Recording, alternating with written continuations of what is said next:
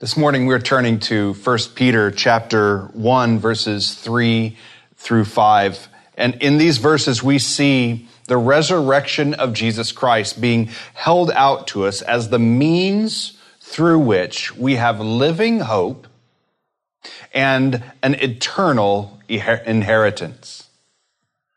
That's glorious hope for us on an Easter morning. He is risen. He is risen indeed. Let's pray together. Lord God, we thank you that on this Easter morning we celebrate as a people who know the resurrection of our Savior Jesus Christ, that the things that we reflect on and read in your scripture this morning are things that are secured for us by the already completed work of Jesus Christ in his gospel. That we have living hope because Christ is alive. Lord, we thank you for these things. We pray that you would work by your word this morning among all the people. We, pray this in the name of Jesus. Amen. Our passage in 1 Peter chapter 1 this morning begins with these words. Blessed be the God and Father of our Lord Jesus Christ. Praise is the subject of our passage this morning and how appropriate for us on this Easter morning, particularly on this Easter morning in which there's so much hardship and suffering throughout the world that we begin by remembering blessing and praise in the name of our God and the Father of Jesus Christ. Now, let me tell you why Peter launches so quickly in this passage into this exalted blessing. Look at verse 1 with me. He begins, Peter, an apostle of Jesus Christ. And then he says, to those who are elect exiles, to the elect exiles of the dispersion. A few years back, here at Crosspoint Coast, we spent an entire series walking through 1 Peter. There is, in the context of 1 Peter, a persecution, a sort of social persecution that was rising up against the Christians throughout a variety of the places to which the church had been dispersed. The church was suffering. The church was dispersed from place to place, scattered they were struggling even to gather with one another in the midst of this persecution. And yet, they were a people of the Lord Jesus Christ. They were a people of God's mercy. They were a people of rebirth and they were a people of resurrection. And so Peter cannot help but burst into a blessing and, and a praise as he considers the hope that is for this persecuted people through the resurrection of Jesus Christ. So what the apostle Peter does in our passage this morning is he seeks to increase the joy of this scattered, dispersed sufferers by increasing their knowledge of the salvation that has been granted and guarded for them in Jesus Christ. Really, this morning, that's my prayer for you as well. We give thanks this morning that we experience so very little of persecution. But at this time, there is a great deal of suffering. May the Lord increase and strengthen our joy by a knowledge of the salvation that we have in the risen Savior, Jesus Christ. That's why the passage begins with blessed. It's so appropriate that we would begin here because the Lord God is blessed for providing so great a salvation. Now, this morning, if you'll look with me in verse 3, it continues in this way. After the blessing, blessed be the God and Father of our Lord Jesus Christ, it continues, according to his great mercy. According to his great mercy, he has caused us to be born again to a living hope through the resurrection of Jesus. This all is according to his great mercy. That's how the sentence begins, and that is the context of the whole of salvation. The context, the situation of salvation takes place in the context of the character of God's mercy. It is the great work of God to accomplish new birth and all that that means for us. All of that great work is in the context of His great mercy. And you want to know what mercy looks like? It looks like the extent of His grace and kindness toward us. His mercy that is new every morning. It looks like, according to our passage this morning, it looks like new birth. It looks like living hope and an eternal inheritance. Now, where the context of our passage is mercy, we have a substance of our passage, and it's found really in the flow of the passage. I want you to look at it carefully with me. I hope you have your Bibles open with me this morning so you can see it in the scripture text and follow along with me. The passage begins according to his great mercy. Like I said, that's the circumstance of the salvation that is discussed. According to his great mercy, he has caused us.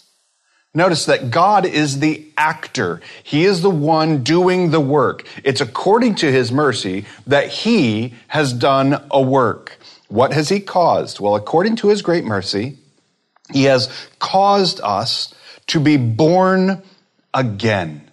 This is the result. This is the result of the work of God, all in the circumstance of his mercy, that he has caused us to be born again. This is the work of God in the context of the character of God. The implication or the result is to be born again of God. Now, if you look at the passage, how it continues, according to his great mercy, he has caused us to be born again to a living hope through the resurrection of Jesus Christ from the dead, and two, an inheritance that's imperishable, undefiled, and unfading, kept in heaven for you.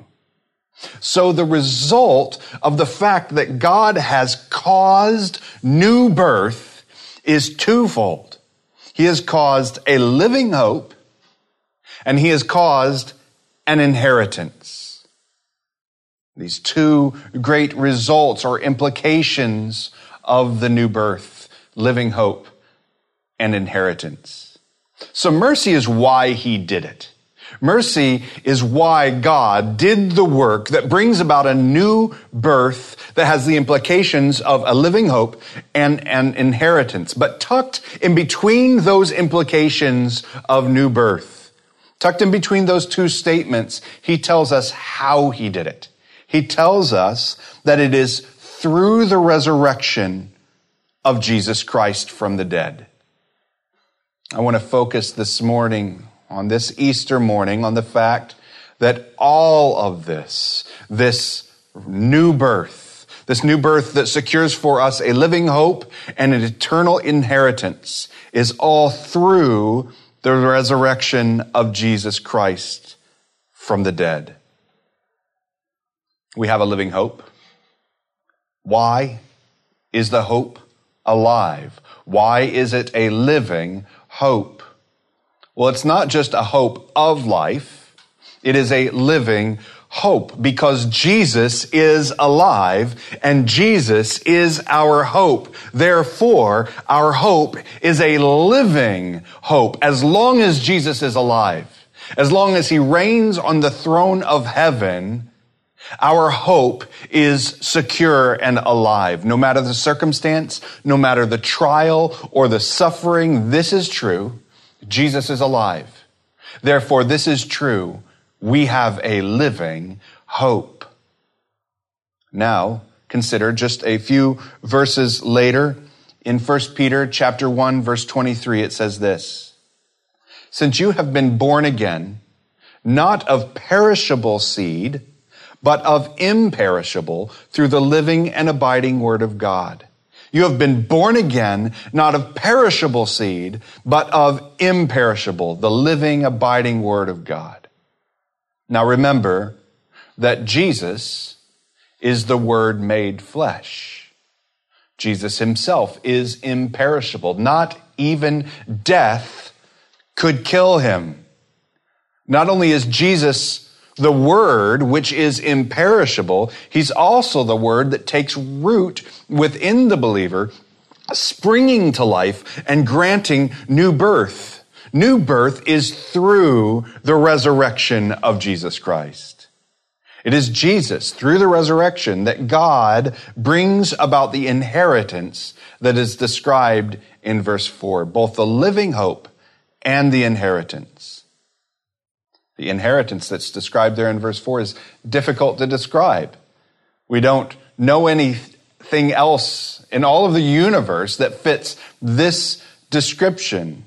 We live situated in the circumstance of entropy. Everything is decaying. Everything is losing power and strength, slowly at times or quickly. Everything is falling apart. And that's why when we read the words imperishable, undefiled, and unfading, it's hard for us to fathom. I mean, think of something that perishes. It shouldn't be too difficult. The salvation, the inheritance that we have in Christ is better. Think of something that is defiled. The inheritance that we have in Jesus Christ is better. Think of something that fades. The inheritance that we have is better. Imperishable? 1 Corinthians 9 25. Every athlete exercises self control in all things. They do it to receive a perishable wreath, a crown that won't last, but we, an imperishable. An athlete, when he runs, he suffers. He suffers various trials, all for a perishable crown. But when you and I wake up early in the morning again to read the Bible before our children or our household are awake, we are seeking after an imperishable crown. Undefiled, an inheritance that is completely free from the mess that we see touching every other thing that we possess. Unfading, 1 Peter chapter 5 verse 4, just later in this very letter. And when the chief shepherd appears, you will receive an unfading crown of glory. It's unlike any other gift or any other entertainment that we know, which loses its appeal after just a few uses. How many of the gifts that we've received for our birthdays or at Christmas we lose interest in in a matter of months? It certainly doesn't even make it until the next year. But the glory of our inheritance is forever, unfading. I find that literally impossible to imagine. I don't know what that's like. But the God who has prepared it for us is the one who has promised us it is so. Now, to understand this inheritance, it has to be contrasted with the inheritance that we have apart from the resurrection of Jesus Christ and faith in Him. What is our old inheritance before Christ? The scriptures tell us that the wages of sin is death. We've stacked up and stored away an inheritance for ourselves. It's our own work, it's our own labor, and it's deserving of its own wage. And the wage is death. And we've stored it up, set it aside, and that's our inheritance. What we have stored up for ourselves. Please realize that apart from faith in Christ, all of our labor is for an, an, an alternative inheritance. Consider what sacrifices you have made to grasp at something that you thought would save you. And then look and consider your life apart from faith in the death and resurrection of Jesus Christ. And remember that the posture of God toward rebellion is wrath. That's the circumstance of rebellion is the wrath of God. The old crown, the old inheritance is worse than finite. It's worse than fading. It's death itself. But the inheritance and reward that has been purchased and prepared for us through the resurrection of Jesus is imperishable, undefiled, unfading. We would do well to lay down our striving for self fulfillment, self preservation, sinful rebellion, and take up faith in the God who has saved us. Now, I want to read our passage again this morning. See if you can follow along with the flow of the thought. According to his great mercy, he has caused us to be born again. Born again to a living hope through the resurrection of Jesus Christ from the dead to an inheritance that is imperishable, undefiled, and unfading, kept in heaven for you. For you. Now, here's the great gift of the scriptures. It does this over and over. It gives us more information. It's not just for you, it tells us who you are, who we are who have received so great a salvation. Who are you? Well, the passage continues. For you who by God's power are being guarded through faith for salvation ready to be revealed at the last time. Who are you? We find out who we are in Christ by God's revelation, not through self-discovery, not through self-definition and identification. We find out who we are in Christ because he has revealed it to us. And here he tells us who you are in Christ. You who? You are a people guarded by God's power. Friends, that is a glorious identity. This is who we are in Christ. You who are being guarded by God's power through faith for salvation. Through faith. Well, interestingly, there we are backed to the cross and resurrection again. It is through faith, that is, through faith, we are united to Jesus in his death and resurrection and therefore become a people guarded by God's power. Note this though. Look at the passage carefully. Don't miss it. You are not guarded by faith. It's not what it says. It says you are guarded by God's power. What a relief. The guarantee of our inheritance is not based upon your power to maintain some arbitrary faith status quo. We are guarded by God. And it is by faith that we are united to God through Jesus Christ. The role of faith is to unite you and I to the life giving new birth of the resurrection. And being united to Him in faith, we are guarded by God.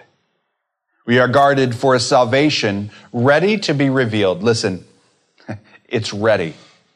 It's finished. Salvation is accomplished. It's just not yet revealed. We have been, we have seen Jesus' resurrection. We even know the power of rebirth. But we've not yet received immortal bodies or our eternal inheritance, though it is set aside for us, secured for us. How do we know? How do we know we have this inheritance?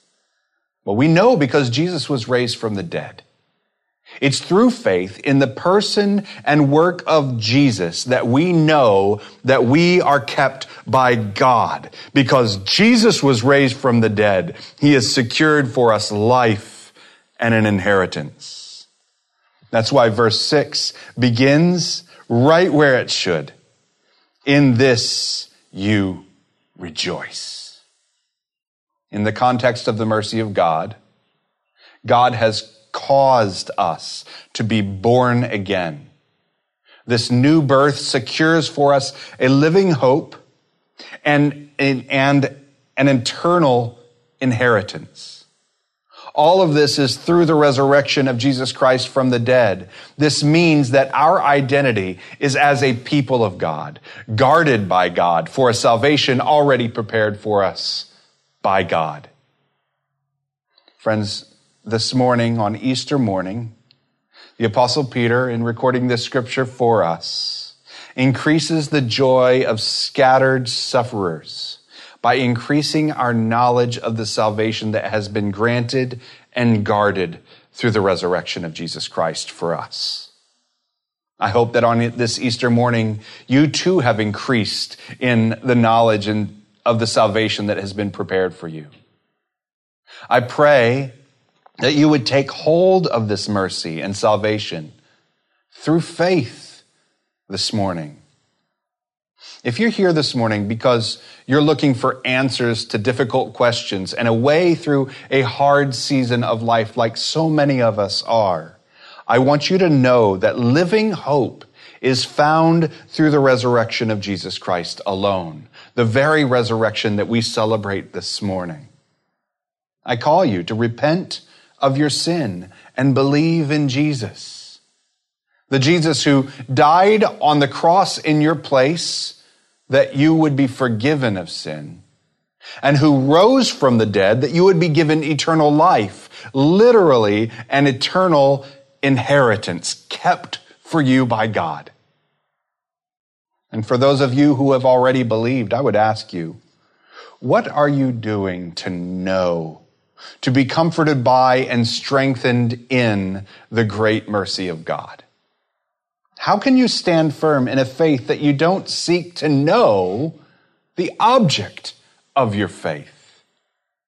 I call all of us to seek the Lord in His Word, to seek the Lord in, his, in prayer and in the community of the brothers and sisters that we have in the faith. And may the Lord be blessed. Let, may He be praised in the midst of His people. May he be, be praised as we rejoice in so great a salvation and so great a risen Savior this morning. Heavenly Father, we praise you. We honor you who are God, the God and Father of our Lord Jesus Christ. The Lord is Jesus. Lord, we worship you and, and we do so not simply in memorial of you. Lord, we worship you because today you are alive. You hear the praise of your people this morning, scattered about this earth and this morning, even in our congregations, scattered in all of our homes, you hear our praise because you are alive on your throne, the risen Lord. Lord, we rejoice in hope this morning. In the midst of our suffering, in the midst of our confusion, in the midst of our anxiety, in the midst of our fears, Lord, we rejoice with great joy because our hope has been granted and guarded by the God who is alive. We praise you this morning. We pray, we cry out to you in faith for the forgiveness of sin. We cry out to you in faith for the hope that we have of everlasting life. Lord, we rejoice that you have prepared for us an eternal inheritance. We pray all of these things in that great name, in the name of the risen Savior, Jesus Christ. Amen.